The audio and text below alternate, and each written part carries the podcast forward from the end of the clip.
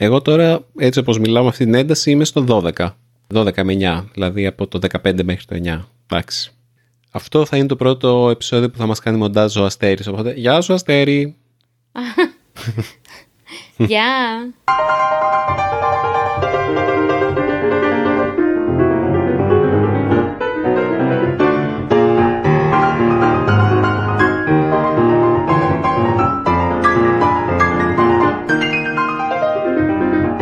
Γεια σας και καλώς ήρθατε στο Easy Greek Podcast. Το podcast που σας μαθαίνει ελληνικά με καθημερινούς αυθεντικούς διαλόγους. Και αυτοί που συνήθως μιλάνε είμαι εγώ Δημήτρης και σήμερα έχω μαζί μου την υπέροχη... Γεια και από μένα, εγώ είμαι η Μαριλένα ή η Μαριλού για τους φίλους του Easy Greek.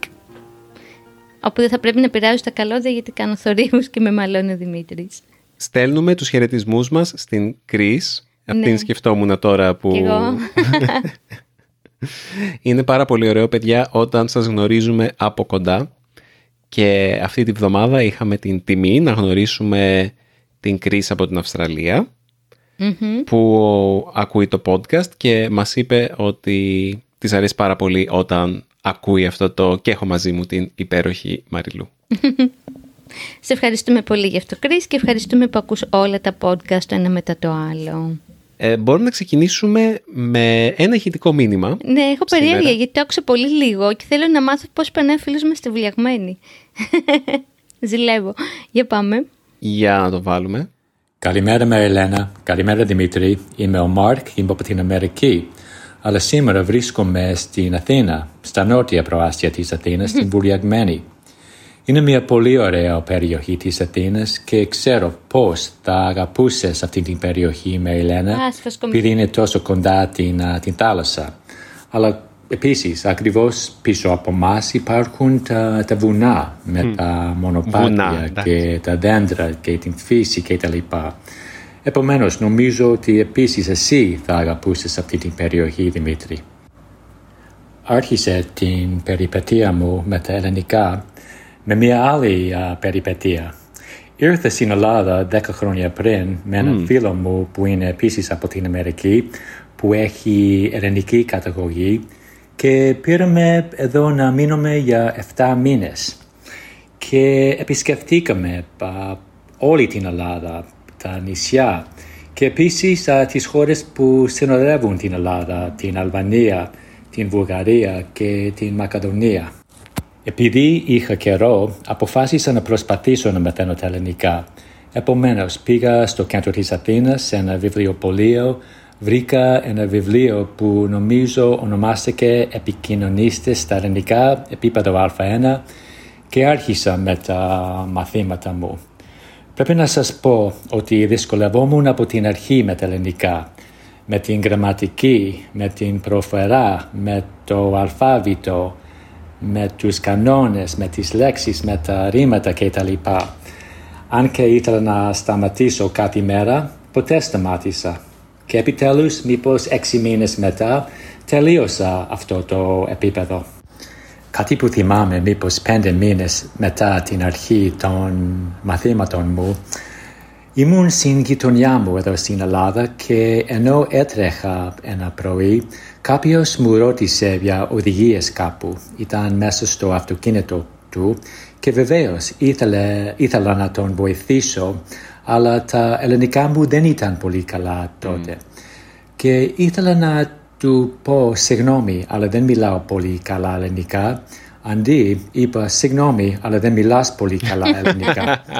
και βεβαίως ο άντρας έκλεισε το παράθυρο του αυτοκινήτου του και έφυγε. Τέλειο. Από αυτή τη μέρα προσέχω πολύ με τα ελληνικά μου, αλλά βεβαίως ακόμη κάνω πολλά λάθη με την, με την γλώσσα. Επιτέλους, μετά 7 μήνες, γύρισα πίσω στην Αμερική και συνέχισα τα μαθήματα μου εκεί και άρχισα και τελείωσα επίπεδο Α2 και μετά Β1 και Β2. Αν και έχω φίλους στην Αμερική που είναι από την Ελλάδα ή που έχουν ελληνική καταγωγή, Δεν είχα την ευκαιρία να, να μιλήσω τα ελληνικά και πολύ συχνά. Νομίζω είναι ιδανικό να, να μαθαίνω και να εξασκήσω την γλώσσα εδώ στην Ελλάδα.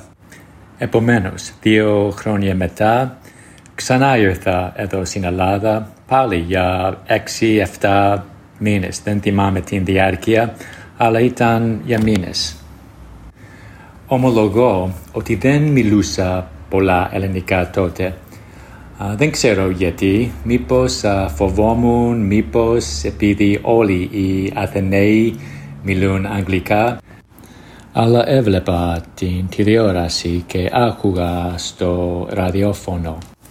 Κάτι που αντιλήφθηκα, κάτι που συνειδητοποίησα τότε ήταν ότι αν και θα μπορούσα να μιλήσω τα ελληνικά, αν μπορούσα να γράψω στα ελληνικά, αν θα μπορούσα να διαβάζω στα ελληνικά, είχα προβλήματα με την κατανόηση μου όταν άκουγα τα ελληνικά. Επομένως, άρχισα να ψάξω για εργαλείες που θα μπορούσαν να μου βοηθήσουν με τα ελληνικά μου. Και νομίζω μετά μία εβδομάδα βρήκα το podcast σας και άκουσα το πρώτο σας επεισόδιο. Σήμερα είμαι στο επεισόδιο 135 νομίζω και πρέπει να σας πω πώς έχει βελτιωθεί πολύ η κατανόηση μου. Λαμβάνω όχι μόνο βοήθεια με την κατανόηση μου, με τα ελληνικά μου, αλλά επίσης έχω μάθει πράγματα, έχω μάθει θέματα σχετικά με την χώρα σας, με την κυβέρνηση, με τα, τα νησιά, με τον πολιτισμό κτλ. Ευχαριστώ πολύ πάλι και πρέπει να πω επίσης ότι επιτέλους έγινα μέλος του, του Patreon um, και um, επίσης θέλω να σας ευχαριστώ πολύ για όλα που uh, μου έχετε δώσει. Γεια σας, να είστε καλά.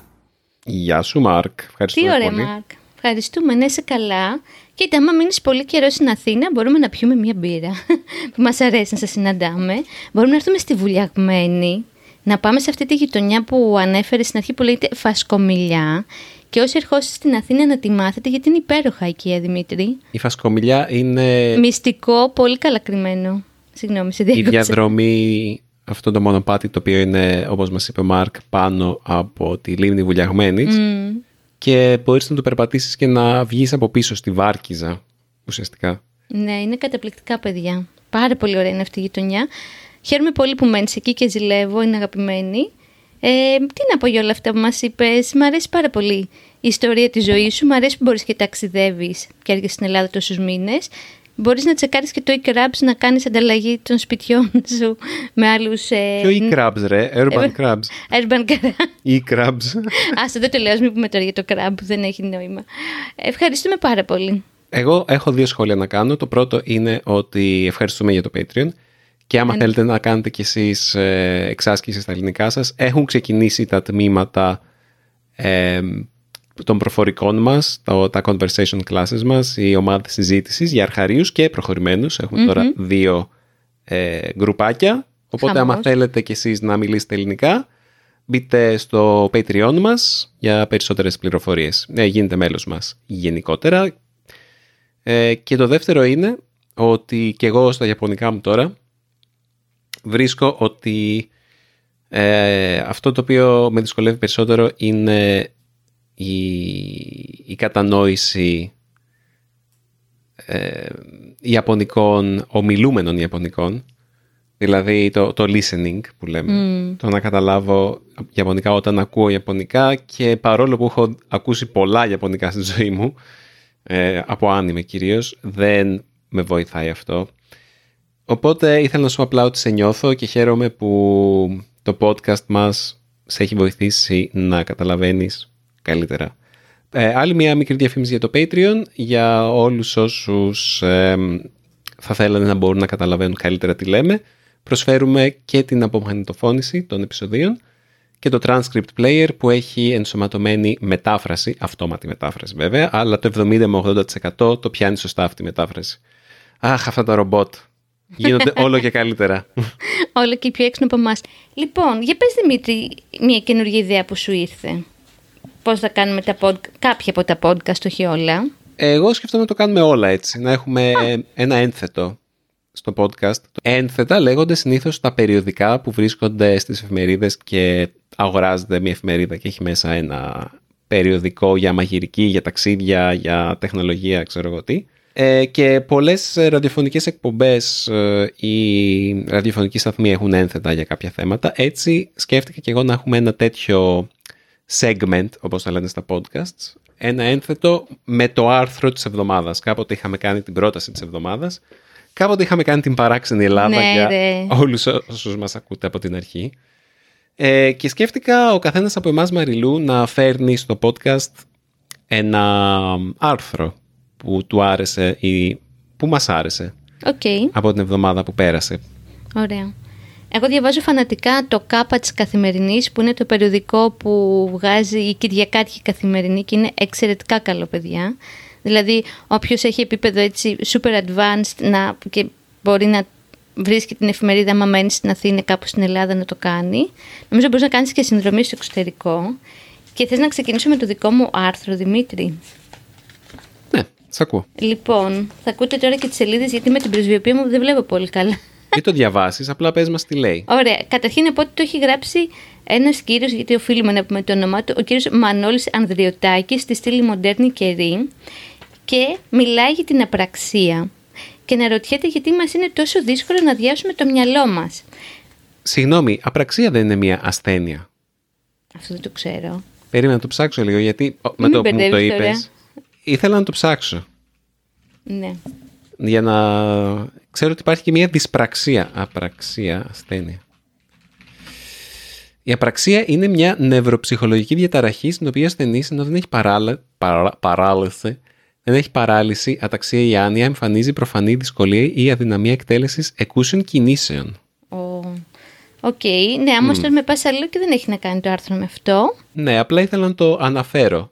Εντάξει, ωραία. Γιατί μπορεί κάποιοι φίλοι μας που πολλές λέξεις στα ελληνικά, ξέρεις, στα, στα αγγλικά, είναι ασθένειες. Mm, Έχεις δίκιο σε αυτό. Όχι, το άρθρο δεν μιλάει για αυτήν την ασθένεια. Μιλάει για ένα ταξίδι στο πουθενά, όπως γράφει εδώ πέρα στον τίτλο με τα μεγάλα μαύρα γράμματα.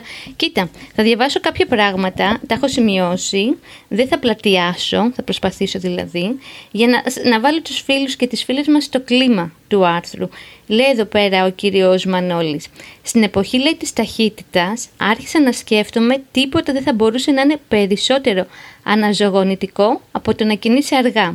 Στην εποχή της διάσπασης της προσοχής τίποτα δεν μπορείς να νιώσεις ως πιο πολύτιμο από το να εστιάζεις κάπου την προσοχή σου. Και στην εποχή της συνεχούς κίνησης τίποτα δεν είναι πιο επίγον από το να κάθεσαι ακίνητος. Σε τρεις μήνες από τώρα μπορείς να πας διακοπές, αν δεν έχεις βέβαια παιδί, στο Παρίσι ή στη Χαβάη ή στη Νέα Ορλεάνη και να περάσεις καταπληκτικά, είμαι σίγουρος. Όμως, αν θέλεις να γυρίσεις πίσω και να νιώθεις νέος, γεμάτος ζωντάνια, νέες ελπίδες και ερωτευμένος με τον κόσμο, νομίζω ότι το μέρος που πρέπει να επισκεφτείς είναι το πουθενά. Γράφει, λέει, ο Πίκο Άγερ στο βιβλίο «Η τέχνη της ηρεμίας» από τις εκδόσεις Key Books. Γενικά αυτό το άρθρο Δημήτρη λέει το πόσο δύσκολο είναι στους ανθρώπους ουσιαστικά της δύση, γιατί μετά ξεχωρίζει τους, αδο- τους ανθρώπους που ζουν στο άλλο κομμάτι της γης, ας πούμε, στη, στην βαθιά Ανατολή, στην Ασία κτλ. που βρίσκονται μόνιμα σε μία κίνηση, που βρίσκονται εκτεθειμένοι σε άπειρες πληροφορίες από παντού και όταν έρθει η στιγμή να ηρεμήσουν από το να κάνουν έναν διαλογισμό μέχρι το να βρεθούν στην παραλία και να μην κάνουν τίποτα απολύτως, αυτό τους είναι τρομερά, μα τρομερά δύσκολο. Ουσιαστικά το άρθρο είναι μια ιστορία που έχει γράψει ο συγγραφέας του άρθρου ότι πηγαίνει σε μια παραλία με σκοπό να μην κάνει τίποτα και νιώθει ένα πολύ μεγάλο στρες με αυτό.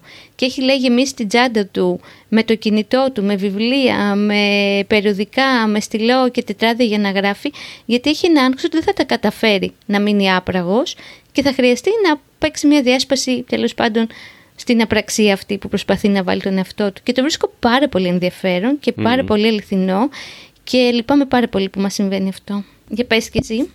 Μπορείς να διαβάσει το άρθρο, θέλω τη γνώμη σου. Νομίζω ότι δεν είναι καινούριο αυτό. Δεν είναι ένα καινούριο συνέστημα. αυτό για το οποίο μιλάει αυτό το άρθρο είναι η βαρεμάρα και ουσιαστικά το πώς έχουμε εξαφανίσει την έννοια της βαρεμάρας από τη ζωή μας. Είναι, η, η βαρεμάρα είναι ανεπίτρεπτη. είναι ανεπίτρεπτο συνέστημα η βαρεμάρα πλέον. Και όταν έχεις ε, έναν υπολογιστή συνδεδεμένο με το ίντερνετ συνεχώς στην τσέπη σου, μπορείς να αποφύγεις τη βαρεμάρα πάρα πάρα πολύ εύκολα. Και όχι μόνο μπορείς να την αποφύγεις, μπορείς και να εγκλωβιστείς σε έναν εθισμό αντιβαρεμάρας. Ναι. Αυτό Instagram Σε ένα τελείωτο scroll. scroll. Πιάσε κόκκινο. Ακριβώς. Αλλά Ναι. αυτό το συνέστημα δεν είναι τίποτα καινούριο. Δηλαδή πηγαίναμε κάποτε στην παραλία και λύναμε σταυρόλεξα. Ναι, Διαβάζαμε βιβλία. Ξέρεις τι, εδώ δεν, το, δεν κάνει ουσιαστικά αναφορά γιατί πάει αλλού αυτό, τώρα η κουβέντας στο ότι κάποιος χρησιμοποιεί το κινητό του, το Insta, το Facebook. Σου λέει γενικά ότι δεν μπορείς να καθίσεις κάπου μόνος με τον εαυτό σου, ότι σου είναι πάρα πολύ βαρύ να καθίσεις με τις σκέψεις που σε κατακλείζουν γιατί κατά κύριο λόγο δεν θα είναι ευχάριστες, θα σκεφτείς τη δουλειά σου, το αφεντικό σου, τα άγχη σου και θέλει πάρα πολύ κόπο και προσπάθεια να καταφέρεις να καθαρίσεις το μυαλό σου. Αυτό ουσιαστικά λέει. Μμ. Όλα τα προβλήματα του ανθρώπου, λέει ο Μπλέζ Πασκάλ, δεν ξέρω ποιος είναι, ξεκινούν από το γεγονός ότι δεν μπορεί να καθίσει ήσυχα μόνος του ένας άνθρωπος σε ένα δωμάτιο. Σκέφτομαι, Δημήτρη, εποχή προκινητού, άκου τώρα πόσο παλιά θα σε πάω, όταν πηγαίναμε στην τουαλέτα και δεν είχαμε, ρε παιδί μου, ένα κινητό να αρπάξουμε γρήγορα για να μπούμε μέσα να περάσει η ώρα. Εγώ τουλάχιστον, δεν ξέρω τώρα αυτό γιατί πρέπει να το μοιραστώ με όλους τους φίλους, αν είναι φίλιο, διάβαζα τα γράμματα πίσω από τα σαμπουάν. Νομίζω πολλοί κόσμος το έκανε αυτό, γιατί απλά δεν μπορούσα να καθίσω μόνη μου με τον εαυτό μου σε ένα δωμάτιο. και τι δωμάτιο; Ξέρεις τώρα, θα γνωρίσουμε τους φίλους μας κάποια στιγμή, σε ξέρω, ένα μήνα θα μας στείλουν να πιούμε μία μπύρα και θα μας πούνε «Α, Μαριλού, εσύ που διάβαζες τα σαμπουάν». Και θα πούμε «Μα πού το ξέρεις αυτό». Παρένθεση ήταν αυτό. Αυτό τώρα που λες για τους ανθρώπους της ε, Ανατολής, δεν ξέρω σε ποιους ακριβώς ανθρώπους αναφερόσουν, αλλά δεν νομίζω ότι π.χ. οι Κινέζοι ή οι Ιάπωνες είναι πολύ Όχι, ρε παιδί διαφορετικοί. μου. Εδώ λίγο το πήγαινε πιο Βιετνάμ, Καμπότζη. Κάτι θα το βρω κιόλας. Δεν έχει σημασία πολύ. Ναι. Απλά σκέφτομαι εμ, τους Πακιστανούς και τους Μπαγκλαντες, Μπαγκλαντέζους στα φανάρια που πλένουν τα παρμπρίζ πολύ συχνά. Είναι μια Ναι, μωρέ. κοινή εμπειρία. Μπορείτε να δείτε αυτούς τους ανθρώπους από αυτές τις μακρινές χώρες που η δουλειά τους είναι να πλένουν τα παρμπρίζ των αυτοκινήτων που περνάνε από τα φανάρια και πολύ συχνά τους παρατηρώ ότι είναι με ένα ακουστικό στο αυτί και μιλάνε. και μιλάνε, μιλάνε, μιλάνε με τις ώρες και αναρωτιέμαι με ποιον μιλάνε και τι λένε; Έλα ρε, εντάξει, γιατί. Εγώ νομίζω ότι θα πεις ότι γενικά είναι χαλάρι ότι μπορεί να ανάψει το φανάρι και ακόμα να είναι με τις σαπουνάδες στο παρμπρίζ. Όχι, δεν θα έλεγα αυτό. Απλά είναι Α. κάτι το οποίο εμ, παρατήρησα και σκέφτηκα και έχει μία μικρή σχέση με αυτό που λες, ότι μπορεί να μην γεμίζουν το χρόνο τους με αυτές τις περισπάσεις, τις πιο εγκεφαλικές, Μμμ, έχεις δίκιο. αλλά νομίζω ότι άμα δεν έχεις στη διάθεσή σου αυτές τις περισπάσεις, έχεις μια άλλη περίσπαση η οποία είναι η κοινωνικότητα και Μμμ. πολλές φορές δεν έχει να κάνει μόνο με το ότι δεν μπορούμε να είμαστε μόνοι μας με τον εαυτό μας. Δεν μπορούμε, ε, αποφεύγουμε να είμαστε μόνοι μας με τον εαυτό μας όντας με άλλους ανθρώπους. Μμμ. Επίσης παίζει και αυτό. Και μιλώντας και μ, εξωτερικεύοντας και ε, μπαίνοντας στην εξωστρέφεια θα λέγαμε. Ένας ψυχαναγκασμός μάλλον. Λοιπόν, άκου, για να σου πω και αυτό για να πάμε και στο δικό σου θέμα.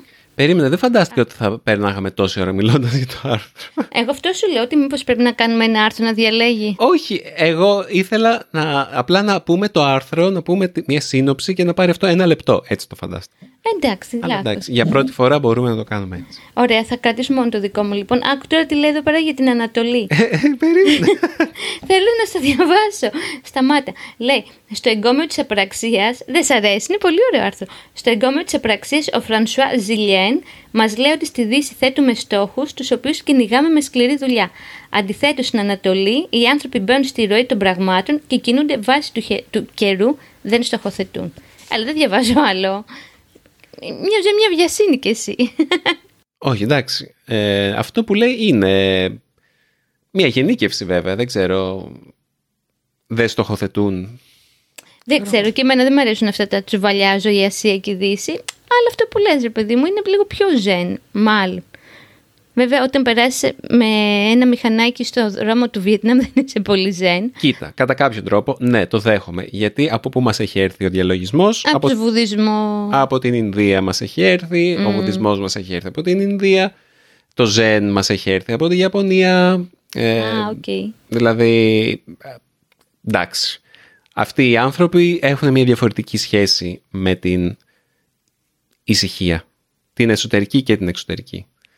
Και γι' αυτό ε, είναι τόσο σημαντικό να έρθουμε σε επαφή με αυτή τη φιλοσοφία και να την ανακαλύψουμε που μέχρι τώρα μας φαίνεται πα- προφανές ότι έχουμε πρόσβαση σε αυτή τη γνώση αλλά μέχρι πριν από 60-70 χρόνια οι άνθρωποι δεν ξέρανε τι λέγανε ας πούμε στην, ε, τι έλεγε ο βουδισμός, τι έλεγε το ζεν τι, Ναι. τι, οι ανατολικές φιλοσοφίες τι πρεσβεύανε και ένας από τους πρώτους ανθρώπους που μίλησε και έφερε αυτή τη γνώση στη Δύση ήταν ο Alan Watts. Τον ξέρεις; Α, όχι. Ναι, είσαι ακουστά.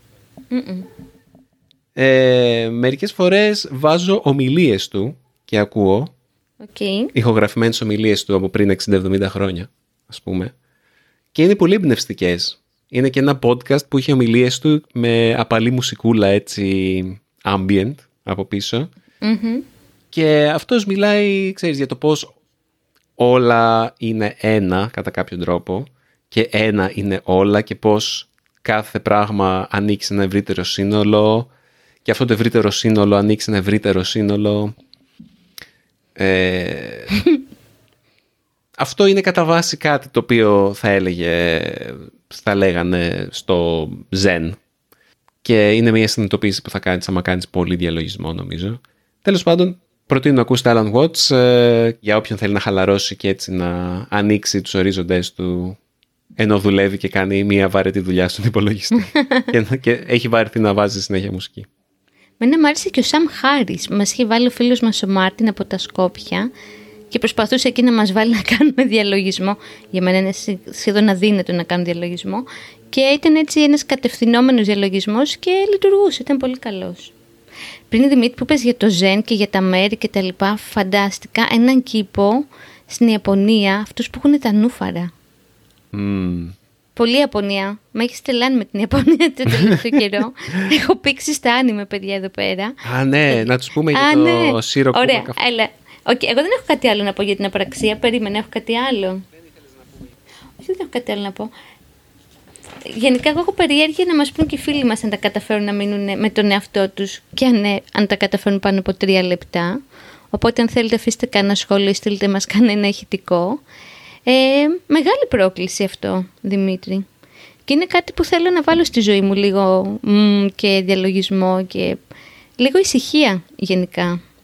Και λίγο έτσι ε, να εστιάσουμε στο μέσα και όχι σε αυτό που συμβαίνει τριγύρω. Αυτό. Πολύ ωραίο άρθρο. Μπράβο κύριε Μανώλη που το γράψατε στο κάπου. Με έβαλε σε σκέψεις, όντως. Ωραία. Ωραίο. Έτσι πρέπει. Είμαι, γιατί είμαι πολύ έτσι, πάντα ψάχνω κάτι να μου αποσπάσει την προσοχή. Μμ. Και ε, νομίζω Μόνιμα. ότι, όπως λέει και ο Νίλ Γκέιμαν, ο καλύτερος τρόπος να είσαι δημιουργικός και οι πιο ωραίες ιδέες έρχονται όταν βαριέσαι. Μμ. Και ίσως ένας από τους λόγους που δεν είμαι πια τόσο δημιουργικός είναι ότι δεν επιτρέπω στον εαυτό μου να βαριέται. Όπως ε, ο σύγχρονος άνθρωπος. Εγώ όταν βαριέμαι μπορώ να περάσω τέσσερις ώρες στο κινητό μου, δεν κάνω τίποτα καλύτερο. Εντάξει, γενικά έχουν πολλά πράγματα να φτιαχτούν. Έλα να πούμε για το πάντα. Είναι η αγαπημένη μας ιστορία αυτόν τον καιρό. Το λέμε σε όλους. Μια που είπαμε και τα άνιμε πριν να κάνουμε τη γεφυρούλα μας. Ξεκίνησα να βλέπω παιδιά σε μια ιστοσελίδα που λέγεται Animelon. Μμ. Δεν ξέρω για πόσο θα υπάρχει εκεί. Τέλος πάντων, είναι πάρα πολύ ωραία σελίδα για μαθητές των Ιαπωνικών. Έχει άνιμε, δηλαδή Ιαπωνέζικα κινούμενα σχέδια και έχει υπότιτλους στα αγγλικά, έχει υπότιτλους στα Ιαπωνικά, με κάντζι, χωρίς κάντζι, χιραγκάνα, ρομάτζι, δηλαδή μπορείτε να διαλέξετε άμα τα Ιαπωνικά θα είναι γραμμένα με λατινικούς χαρακτήρες, α- άμα θα είναι μόνο με χιραγκάνα, που είναι το συλλαβικό αλφάβητο, ή άμα θα είναι τα full Ιαπωνικά που θα έχουν και ιδεογράμματα μέσα. Οπότε πολύ καλό πράκτης. Τέλος πάντων, ένα διάσημο άνιμε για τους μαθητές των Ιαπωνικών είναι το Shirokuma καφέ που σημαίνει το καφέ της πολικής αρκούδας Ω, γλυκούλια. και η Θα ιστορία τα πω. ε, είναι για ένα πάντα το οποίο όλη μέρα τεμπελιάζει στο σπίτι αλλά θέλει να βρει και μία part-time δουλειά μερικής απασχόλησης έτσι μια δουλίτσα να βγει από το σπίτι Να βρίσκεται. και βρίσκει μια δουλειά σε αυτό το Polar Bear καφέ στο, στο καφέ της Δεν Πολιτικής βρίσκει Αρκούδης. εκεί. Πε- ας- Περνάει από Άσε εκεί. με, βρίσκει, ε, αλλά δεν τον, δεν, τον, δια- δεν τον θέλουν γιατί παρά είναι τεμπέλης Α. και του λέει ε, δεν θέλω να δουλεύω τέσσερις ημέρες την εβδομάδα, μπορώ να δουλεύω δύο μέρες την εβδομάδα. Και δεν ξέρω, έχει, είναι πάρα πολύ αστείο, το βρίσκω πάρα πολύ αστείο γιατί οι χαρακτήρες είναι πραγματικά ζώα που υπάρχουν μέσα σε μια κοινωνία και μιλάνε κανονικά και αυτά τα ζώα έχουν τα χαρακτηριστικά που έχουν υποτίθεται τα ζώα αυτά στην πραγματικότητα. Το πάντα βαριέται και κοιμάται. Η πολική αρκούδα έχει μια στοικότητα και καμιά φορά της βγαίνουν και βία ένστικτα, αλλά σαν zen master που λέγαμε και πριν, κάπως τα κατευνάζει αυτά τα συναισθήματα. Και τελικά, η... τελικά το πάντα βρήκε δουλειά στο ζωολογικό κήπο της πόλης και κάνει το πάντα. Αλλά βρήκε στο ζωολογικό κήπο part-time, γιατί δεν ήθελε να είναι. Έχει δύο πάντα. Είναι το δικό μας πάντα που είναι ο part-time και έχει και το άλλο πάντα, όπου είναι αυτός που κάνει 8 ώρα το πάντα. Ενώ είναι πάντα. Και εμένα το αγαπημένο μου είναι ότι αυτός που κάνει το 8 ώρα μερικές φορές ήταν σαν και εμένα όταν δούλευα, έκανες σκαρσιαρχή από τη δουλειά. Οπότε χώνει το δικό μας πάντα να κάνει 8 ώρα και θυμώνει πάρα πολύ. Παιδιά είναι καταπληκτικό. Και αυτό που λέμε το Δημήτρη και γελάμε είναι ότι ο Δημήτρης θεωρεί ότι είμαι σαν το πάντα. Επειδή μου αρέσει να τεμπελιάζω, να είμαι στο κρεβάτι. Και τώρα τελευταία λέω, αχ, να βρω μια δουλίτσα. Έτσι, δύο ώρες την ημέρα. και είναι και αυτό έτσι στρουμπουλό και γλυκούλι και δεν ξέρω εγώ τι. Και είναι το αγαπημένο μας. Έχει κερδίσει σε συμπάθεια και το Baby Shark. Άρχισα να το βλέπω για να εξασκήσω τα ιαπωνικά μου, γιατί μου είπε και ο δάσκαλός μου βλέπε περισσότερα άνιμε για να μάθεις να ακούς, τι λέγαμε πριν, Ναι. για το listening. Και με το που το είδα, αναγνώρισα τη Μαριλού. Λέω, αυτό το πάντα είναι η ίδια η Μαριλού, πρέπει να το δει. Και τελικά έχουμε καταλήξει να το βλέπουμε μαζί με τον μικρό κιόλας. Και με το Σταύρο, ναι, γελάει αρέσει. πάρα πολύ ο Σταύρος με αυτό. Ναι, είναι, δεν είναι κάτι που δεν μπορεί να δει ένα παιδάκι και νομίζω του αρέσει. Ναι. Ωραία, σας τα είπαμε όλα τα Zen, Master of Zen κτλ. και θα χαιρετήσουμε. Έχεις κάτι άλλο να πεις; Θα επιστρέψουμε με κασελάκι την επόμενη εβδομάδα. με μασελάκι, ναι. Ναι. Ε, δεν έχω κάτι άλλο να πω. Στείλτε μας ε, τα μηνύματά σας στο... Ποιο, που, ε, στο podcast παπάκι easypavlagreek.org ή αφήστε μας τα σχόλιά σας στο easygreek.fm Διαβάζουμε όλα σας τα σχόλια και απαντάμε, Σε όσα μπορούμε και προλαβαίνουμε. παίζουμε και στο, στην εκπομπή εδώ, οπότε ναι. Ωραία. Να είστε όλοι καλά, για και χαρά από εμένα. Γεια σας, τα λέμε στο επόμενο επεισόδιο του Easy Greek Podcast. Να είστε όλοι και όλες καλά.